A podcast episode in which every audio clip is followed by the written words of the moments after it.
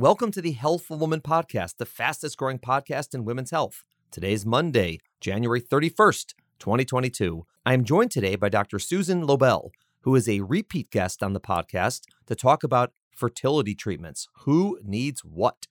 Dr. Lobel was on the podcast back in 2020 to talk about infertility in general, and today we get a little more specific. Namely, for someone undergoing fertility treatments, how do fertility doctors decide what to do for whom? Or, from the patient's side, how do you know if your doctor is doing too much or maybe not enough? It's a really interesting topic, and Dr. Lobel is one of the smartest people I know, so I'm very grateful she took the time to chat with me. I'm sure you'll enjoy it as well. All right, thanks for listening. Have a great day. See you Thursday on High Risk Birth Stories.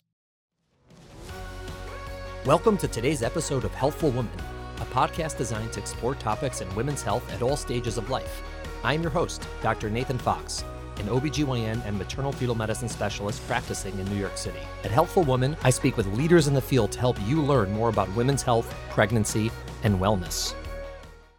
All right, Dr. Lobel, welcome back to the podcast. How you doing? Fine. Thank you so much for having me back, Dr. Fox. It is a pleasure. So, Dr. Susan Lobel, who is a reproductive endocrinologist and fertility specialist, and you are running Metropolitan Reproductive Medicine in New York City. New York City.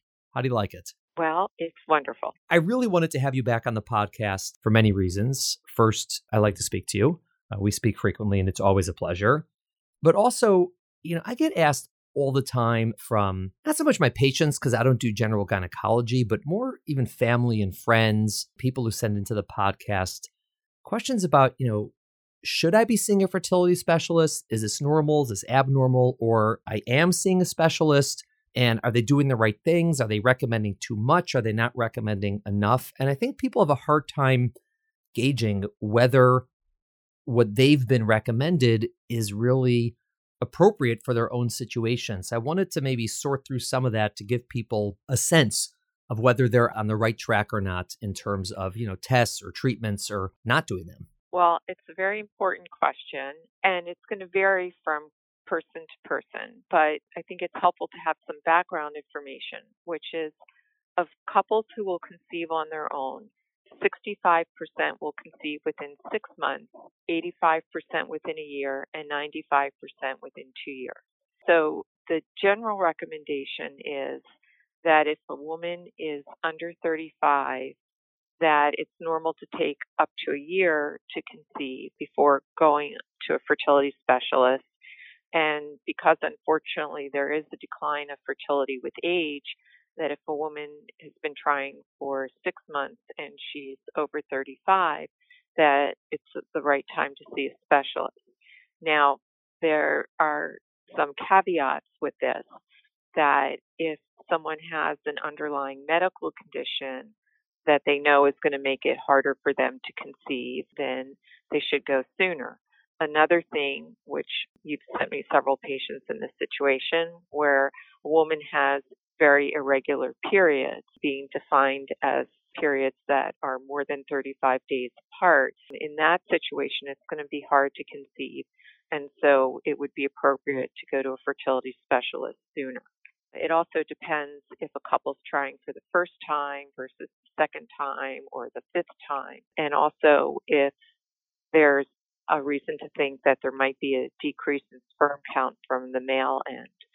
So those are general guidelines. And if someone's concerned, you know, they can call up a practice and say, or call up their doctor and say, you know, should I go or should I not? These days, there's so much that we can offer couples for fertility treatment and become rather subspecialized is most of the time if someone's having difficulty conceiving that we recommend going to a specialist.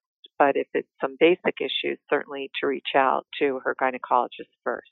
I think that's a really important distinction made before where you know people might read oh you're supposed to see a fertility specialist after x amount of time that's really when it's unexplained right there's no reason that anyone can figure out why someone's not getting pregnant and say, all right, maybe in this situation, wait up to a year if you're, you know, healthy and under 35 and maybe wait up to six months if you're over 35. But if there's a known reason, like someone knows that their tubes are blocked or that they know that they're having irregular periods and that's why they're not conceiving, they probably should see somebody earlier because, you know, waiting is less likely to be fruitful, so to speak.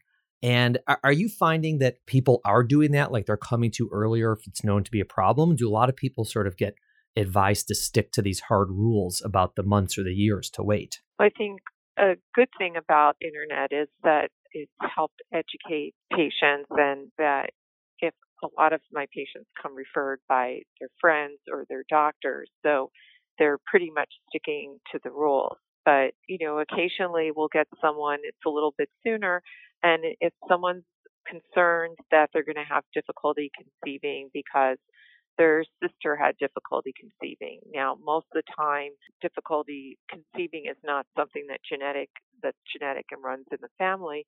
But if someone's concerned that I don't think there's a harm of going to see a doctor and you know getting a plan or a basic evaluation, but for also for people to be reassured that you know, most people don't conceive right away and that if it's been four or five months, it's okay to try a little bit longer before seeing a doctor. Yeah, I assume there's wide variation amongst fertility specialists in how uh, quote unquote aggressive they might be in recommending treatments versus expectant management. And I'm trying to get a sense, you know, when you sort of either the people that you know, you know, your colleagues who are in the field or just, you know, being in this world or reading about it. Is that variation something related to just, you know, personality? Some doctors, you know, like to send more tests and some like to send fewer tests. Or is it, you know, just practice patterns or were they trained or why would there be so much variation in that?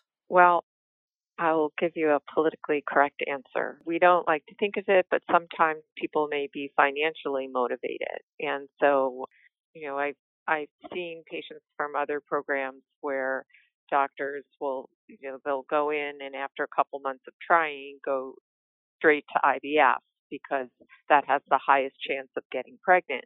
Whereas the standard recommendation for a couple with unexplained infertility is to do three to four months of ovulation induction with intrauterine insemination before going to IVF.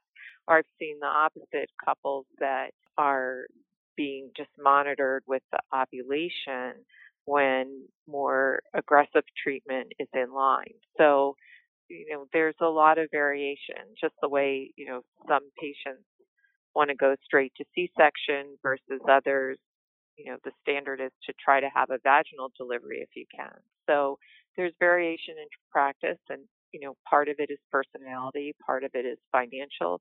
Sometimes insurance companies have requirements that patients wait a certain amount of time. I've had to argue with insurance companies. You know, I have a patient actually that you've delivered um, four children from that she's never ovulated on her own in her life. And when she came back to try for her third child, the insurance company was saying she had to try for a year. But I had to finally convince someone that she never ovulates so she can try for 10 years and she's not going to get pregnant. So, you know, there there are a lot of different reasons, but I think it's important for couples to think about what's right for them time wise and some people feel more of a pressure, some people feel less of a pressure. But I think also getting a second opinion is very valuable. So, you know, I've had, you know, many times couples come to see me and, you know, they've been advised to do in vitro fertilization and they want to know should I do it or are there alternatives? And you know, sometimes I'll say, you know, yes, I agree that that's the appropriate treatment at this. And, you know, other times to say, well, you could do that, but here are some alternatives. So I think the use of second opinion is underappreciated. And I very much appreciate your bringing up the subject in this podcast. But I think couples should seek out a second opinion if they don't feel comfortable with the plan.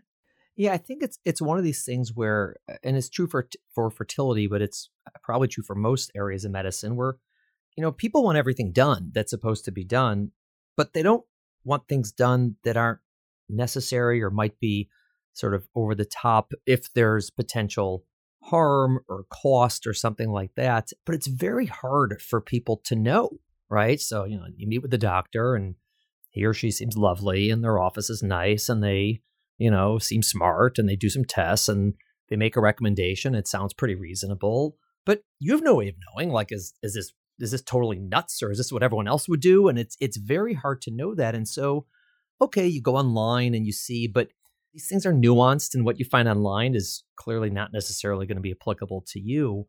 And I also recommend a lot for people like see somebody else, see somebody who's in different place, different institution, you know, different age, like whatever it is, pick a, someone who's not like me and ask them their opinion and see how far apart they are. And if they're really far apart, then we'll have to, you know, sort that out and see, you know, why is that? But if they're pretty similar and they're just maybe slightly nuances that are different, you can go with which one you think is, you know, best for you. But that's a good way to get reassurance that at least you know you're within the box so to speak. Yeah exactly. And also to be careful what one reads online because there's excellent information and there's a lot of misinformation. I would recommend something like the american society for reproductive medicine the american college of obgyn they have patient information that i think can give people a guide as to what is pretty standard and it's also going to vary. I mean, you can have two good doctors have two different opinions. And so that's where the comfort level is going to come in. And in the big picture, if someone most of the time does something not that aggressive for a few months and it doesn't work, then they're still going to have the option of moving ahead and being more aggressive. But sometimes if it's something you know, more surgery or going straight to IVF, I think getting a second opinion is is always helpful. Yeah, and also if you're not after the two opinions, if they seem somewhat different and you're not sure which way to go, it's completely appropriate to tell you know each of the two doctors, "Hey, I saw this other person and they had a really different opinion. Why might that be?" And you know, sometimes it happens. I'll see someone and I'll say, "I recommend you know A, B, and C," and they said, "Well, you know, I saw another MFM and they recommended something else," and I'm happy to talk about that with them. I'll say, well, you know, they're they're doing this, you know, this is one school of thought, and this is my school of thought. Here's why I do it this way, and here's why they might do it this way. And some of it boils down to, you know, personality. Are you more of a, you know, a risk taker versus not? Or are you more of, you know, you like to do tests versus you don't? And so there is some leeway in these, but it's not something that's meant to be combative between the doctors. You know, doctors should know that there's different ways to do this and be able to talk about it rationally with the patients why there might be a difference of opinions and try to help the patient decide which way they want to go. And if it means going to somebody else for a different treatment or it means altering what I'm going to recommend, uh, yeah, I mean, that's all reasonable. It's also now, I'd say, not just with fertility, but with the genetic testing that we're doing now, that we had a mutual patient that was advised to do in vitro fertilization with genetic testing and you sent her to me for a second opinion and I didn't think it was something that needed genetic testing. And so you and she got pregnant without it and saved a lot of time and, and money. And it, it's not that it would have been wrong to do the genetic testing, but it was so to do in vitro fertilization and test the embryos before putting them back. It was for a condition that would not directly affect the child. And so it wasn't wrong to do it, but it really wasn't necessary. So that's a situation where I think, you know, if she had decided to go ahead it, with the IVF, it wouldn't have been wrong. But in her situation, she decided not to and got pregnant very easily without doing IVF. Yeah. So I, I wanted to go through sort of the progression of fertility, you know, workup and treatment from the most basic, which is do nothing, just keep trying, all the way to the other end, which, you know, from IVF to IVF with egg donation to even, you know, gestational carriers or adoption. And sort of what are some benchmarks that you can help people say, all right, if, if A, B, and C, you should probably go to the next level. Obviously, there's nuances and there's differences for each person, but just sort of in a general sense, how you think about these things. So we spoke about, you know, who might want to move to the next level as opposed to just keep trying. So someone who has, you know, unexplained infertility for a year or over 35 for six months, or infertility with a known reason, then that might be sort of you should get bumped up to the next level, so to speak, and see a specialist. But what about when you do see them or they are seeing a specialist? Who would get something like ovulation induction? A, what is that? And B, who might get recommended that as a first line for fertility treatments? When someone comes in for whatever reason, that the basic evaluation consists of checking for what we call ovarian reserve, which is gives us a quantitative idea of how many eggs that a woman has and indirectly the quality.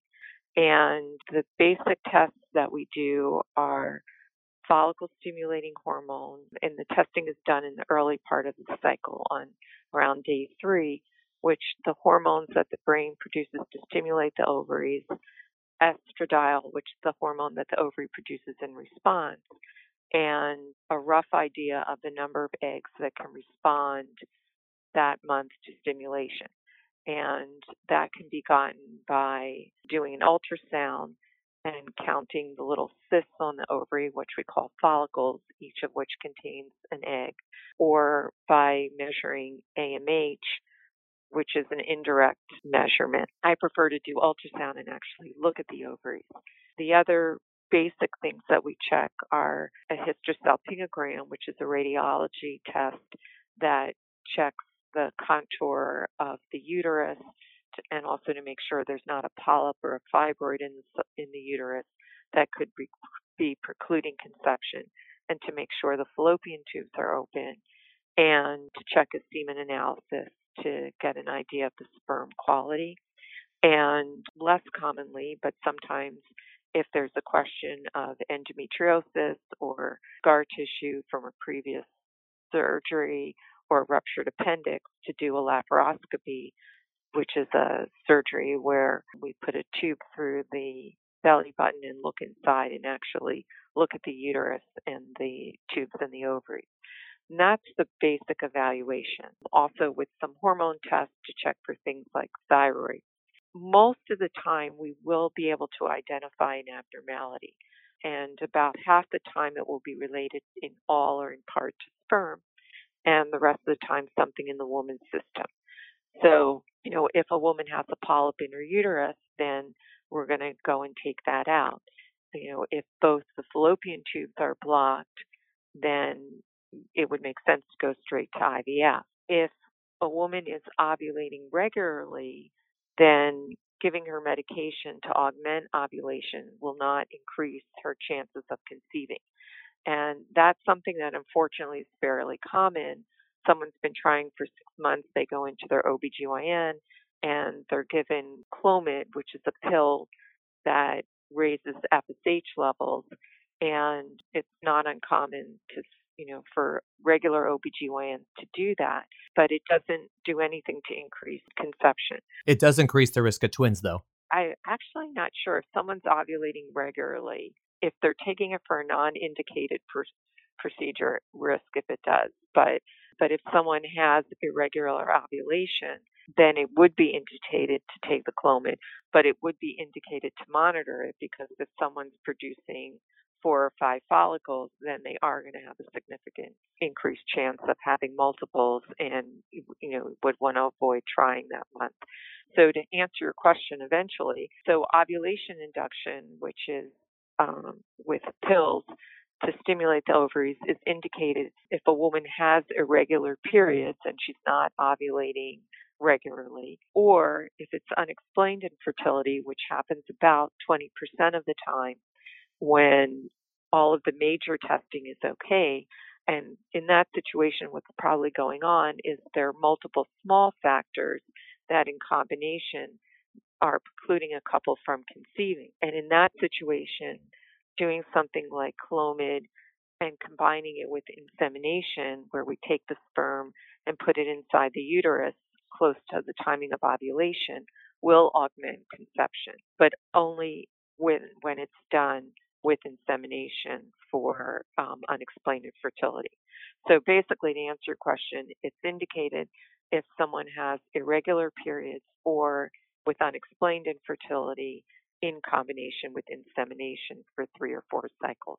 Why would the the ovulation induction be helpful with insemination but not be helpful without insemination for someone who has regular periods and unexplained infertility? We really don't know, but the data clearly support that. I tell patients the way I explain it is that it probably is because with unexplained infertility, there are multiple factors involved.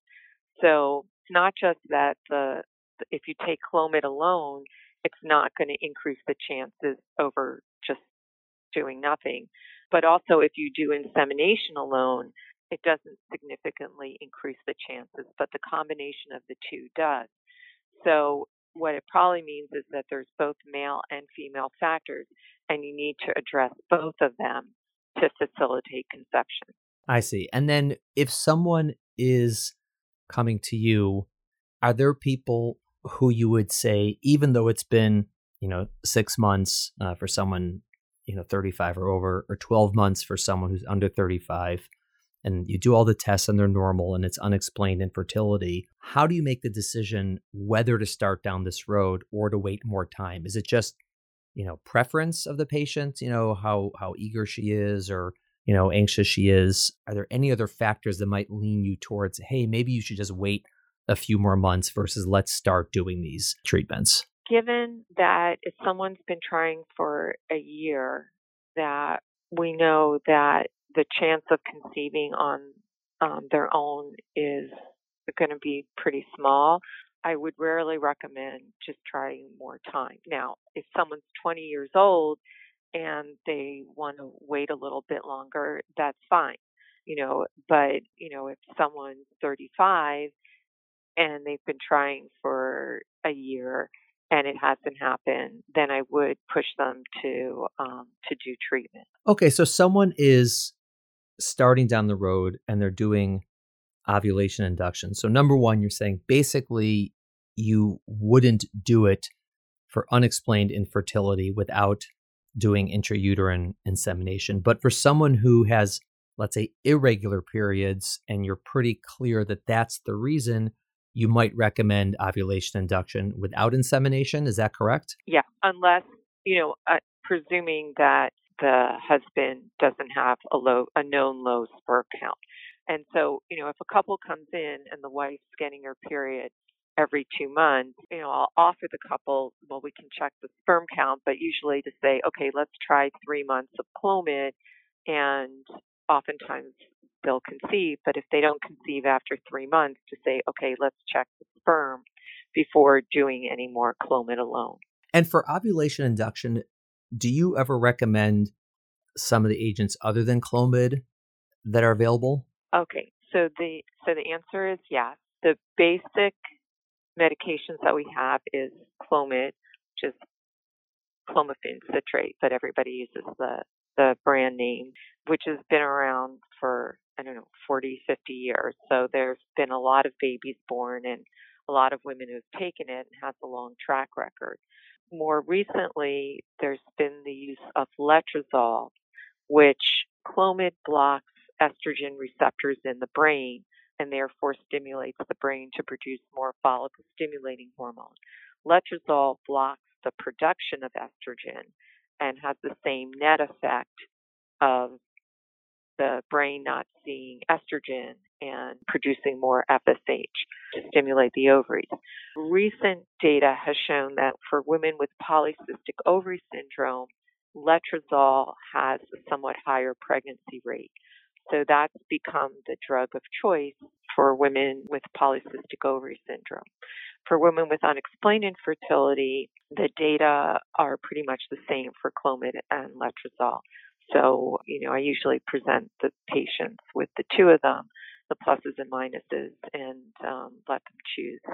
There's also direct shot of what's called gonadotropins, which is the actual follicle stimulating hormone. That is not a first line choice and should be reserved for situations where a patient doesn't respond. We can't get them to ovulate with either Clomid or letrozole.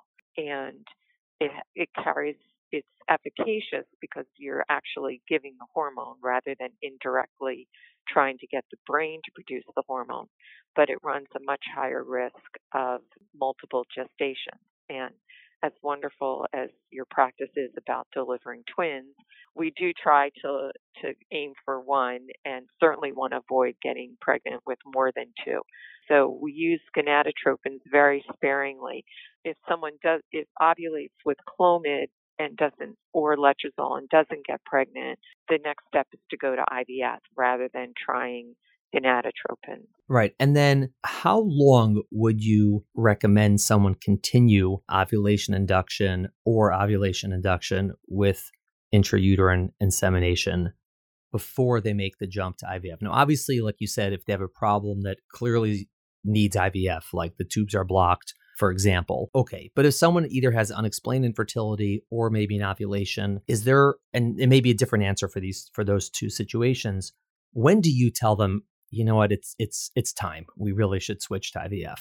So if someone isn't ovulating at all or ovulating irregularly, we generally say to do three cycles, uh, three ovulatory cycles, and if she doesn't conceive, to sort of reassess. So if it's been a situation where a woman has very irregular periods, so we put her on Clomid, she ovulates for three months, doesn't get pregnant, then that might be a situation to say, okay, well, let's evaluate the husband's sperm. And if that's normal, you, it, again, it, it's part patient preference, also patient age. So if I have a patient who's 22 and we've done three cycles, she hasn't gotten pregnant, and her husband's sperm is normal, then I'd be more inclined to say, okay, well, let's try a few more months before jumping to something more aggressive. You know, versus if someone's 38 then you know that's going to push you more to be more aggressive. With insemination, most couples who will conceive with an insemination will do so within three or four cycles. Again, age is going to be a factor. Some insurances will limit the number of inseminations they cover based on patient age. So someone under 35 they'll cover four cycles versus if someone's 40 they'll cover one cycle. It's interesting and i think that a lot of a lot of listeners might be thinking hmm how do i know if my doctor's being too aggressive and recommending ivf too early? And i don't want that to happen. But i don't think that people realize that sometimes patients are stuck in the opposite situation where they're seeing a doctor who's just doing, you know, ovulation inductions and inseminations and billing them over and over and over and over again, maybe because they don't do IVF and they're they should be sending them for IVF. So I think it, it goes both ways with this decision that yeah, you don't want to be too aggressive because that's, you know, who wants to be too aggressive, but on the other hand, you also want to be appropriate that if this is not a treatment that's likely to work, why subject someone to them, to the cost and also to waiting because every time you do this it's another month or two that it's going to delay. Exactly. A number of years ago, saw a patient who had done 12 cycles of insemination before she moved on to IVF and conceived on her second cycle of IVF. And then she came to me when she wanted a second child. So I, I said to her, you know, what, like, I was very surprised that she'd done 12 cycles of insemination. And she said, she said, well, actually, she goes, the doctor did recommend moving on to IVF earlier, but I didn't want to do IVF. So, you know, eh, that is an outlier, but, you know, I would have said like it's very rare that you should do more than six cycles of IUI. So, you know, sometimes doctors will accommodate patients, but it, it's not really in their best interest to do that. If someone is offering IVF to patients in the US, they're going to be specialists, right? They're going to be people who trained and did IVF because it involves procedures. Uh, are there there are no general OBGYNs who do IVF, I assume, correct? I don't know of any. Does that exist even? Well, I know a case where there was a non reproductive endocrinologist running an IVF program that no longer exists. In this current situation, I can't say for every place in the US, but I would think at this point it would be rare that a program is not run by a um, reproductive endocrinologist. I mean, but it's a good point because some programs do have non reproductive endocrinologists participating in the program. So it would be a good idea to, before doing in vitro fertilization, to check to make sure that the program, you know, that the doctor is a reproductive endocrinologist, that the um, program is registered with the Society for Assisted Reproductive Technologies called SART. Now, comparing success rates with IVF is pretty much impossible to do because there's especially now when we're doing fresh cycles and frozen cycles and genetic testing and there are programs that you know will push people into IVF to up their statistics and refuse patients who who they feel will lower their statistics.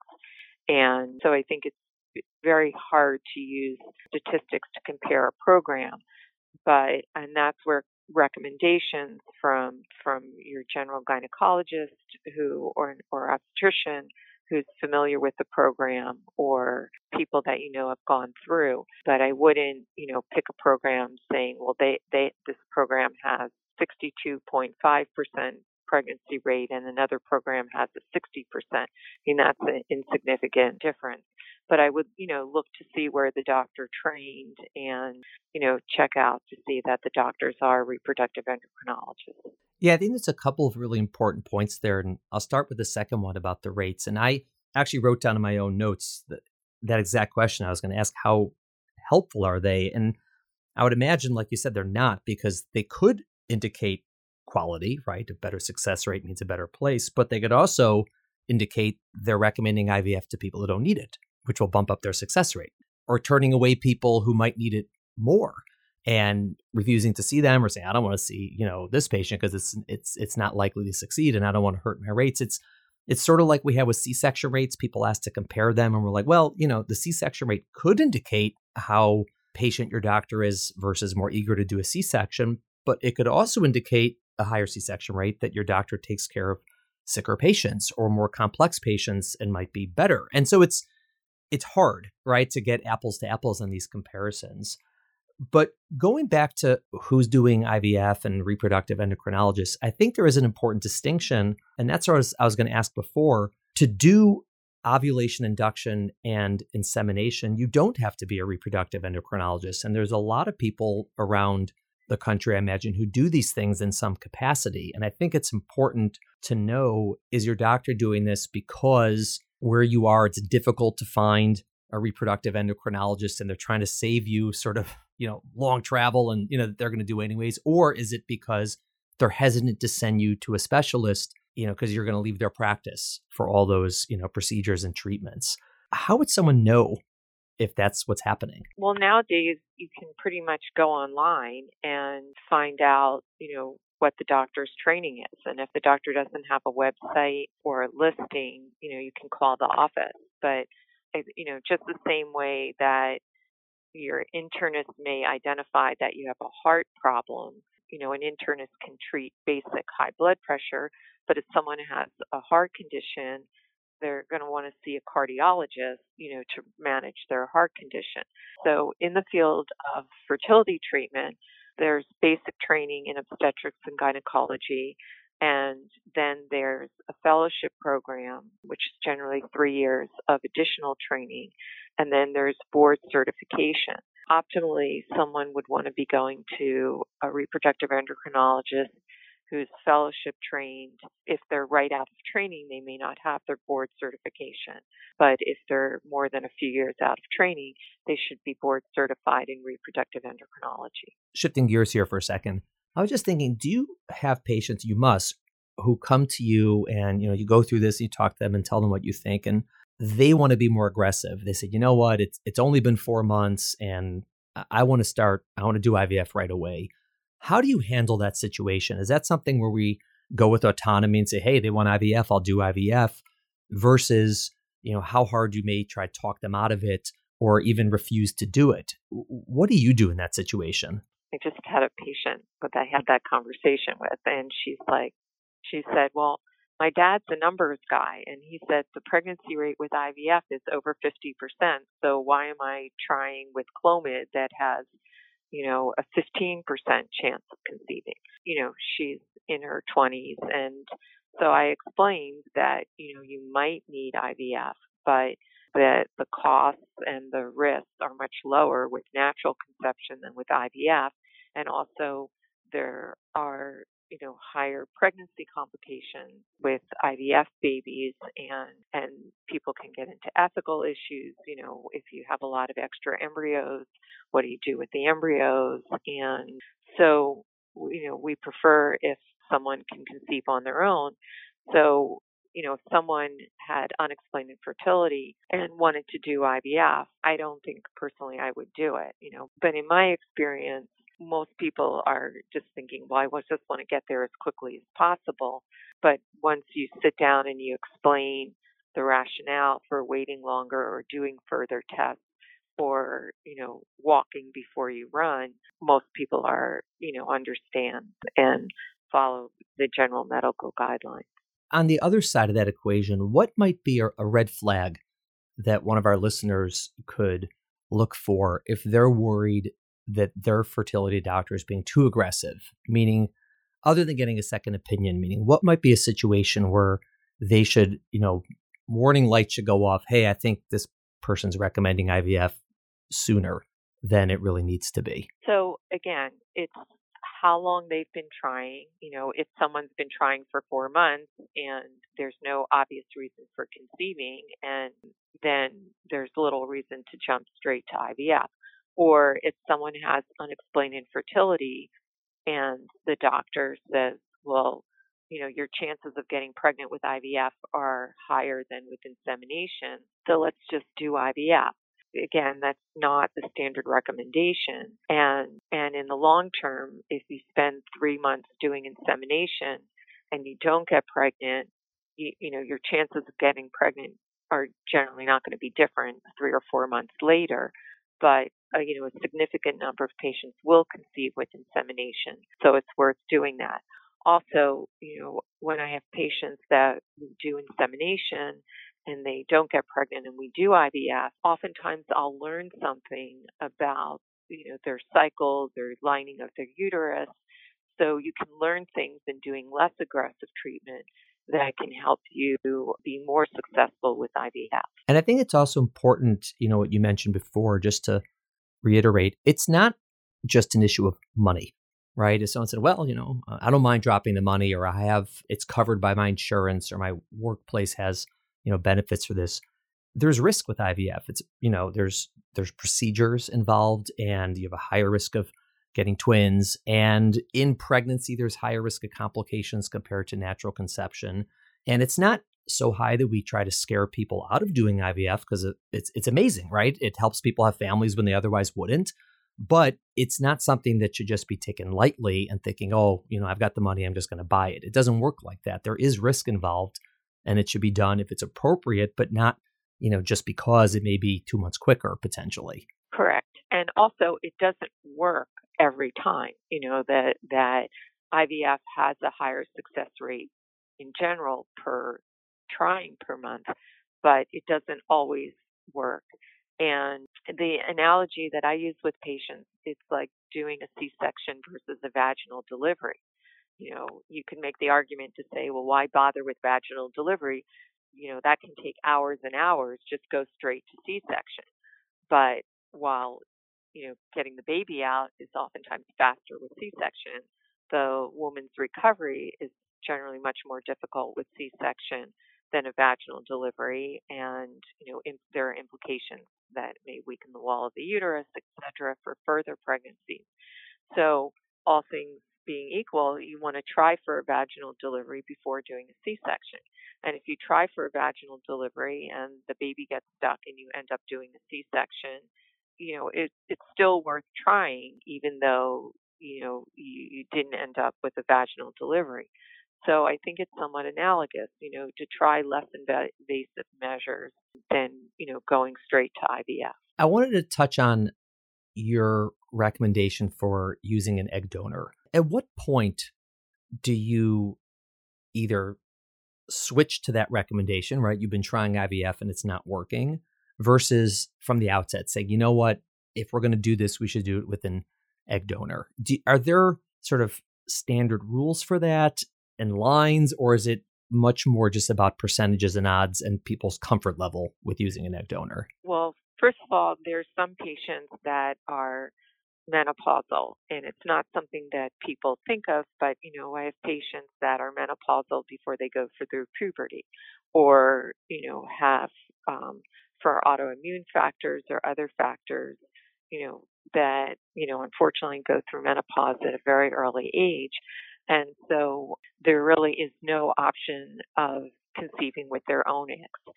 Likewise, if someone's older, being defined generally, you know, after age 45, the chances of conceiving with her own eggs are extremely small. So those are patients where you pretty much your best option is, or perhaps your only option is to conceive with IVF with donor eggs. There are other patients where sometimes it's not common, but it happens. We do IVF and we see that the eggs are very abnormal. Usually, after you know, if someone does two attempts at IVF and there's significant abnormalities of the eggs or very poor embryo formation, that could be a situation to do to to use egg donor.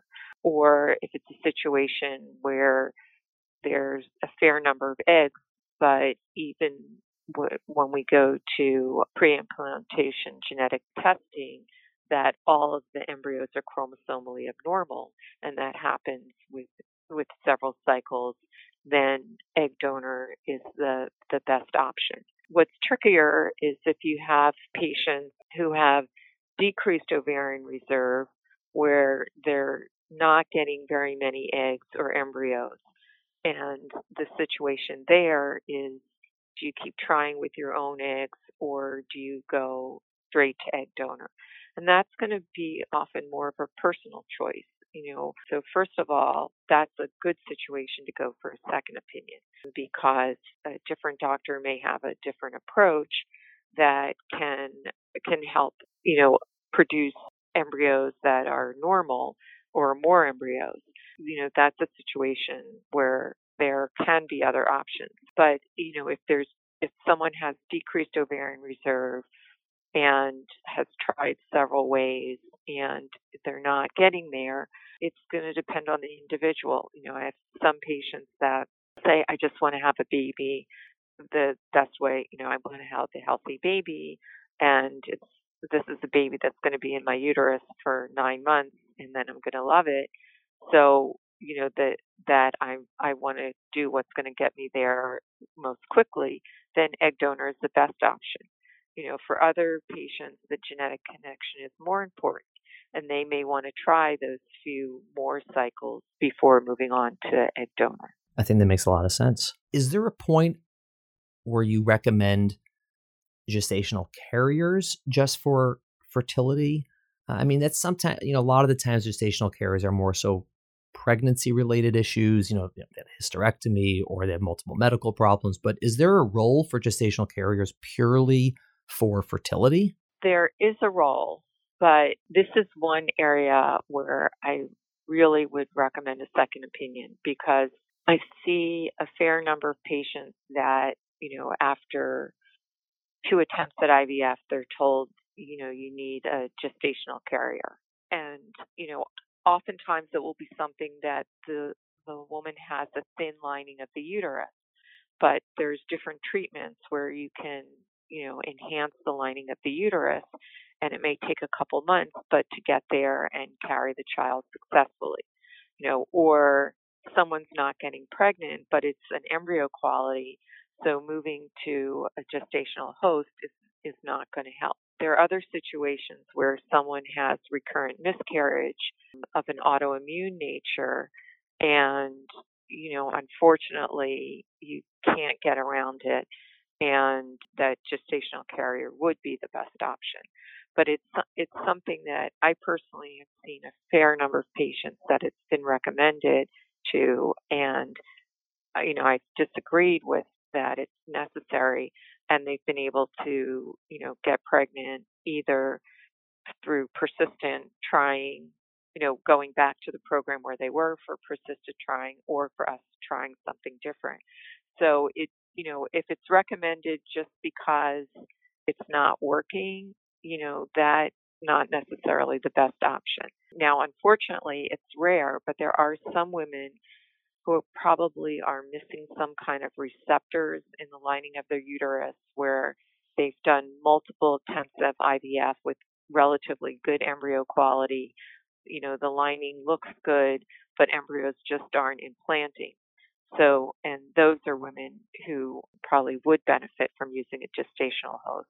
That's an area where I definitely would get a second opinion before going there. Dr. Lobel, thank you so much. This is so helpful. I always enjoy talking to you and getting your opinion on this because you're quite reasonable. And yeah, thanks again. Well, thank you, Dr. Fox. It's always a pleasure speaking with you. And I look forward to speaking with you again. Thank you for listening to the Healthful Woman podcast. To learn more about our podcast, please visit our website at www.healthfulwoman.com. That's H E A L T H F U L W O M A N dot com. If you have any questions about this podcast or any other topic you would like us to address, please feel free to email us at hw at healthfulwoman.com. Have a great day. The information discussed in Healthful Woman is intended for educational uses only and does not replace medical care from your physician. Healthful Woman is meant to expand your knowledge of women's health and does not replace ongoing care from your regular physician or gynecologist. We encourage you to speak with your doctor about specific diagnoses and treatment options for an effective treatment plan. Paid sponsors of the podcast are not involved in the creation of the podcast or any of the content. Support for our sponsors should not be interpreted as medical advice from the podcast, the host, or the guests.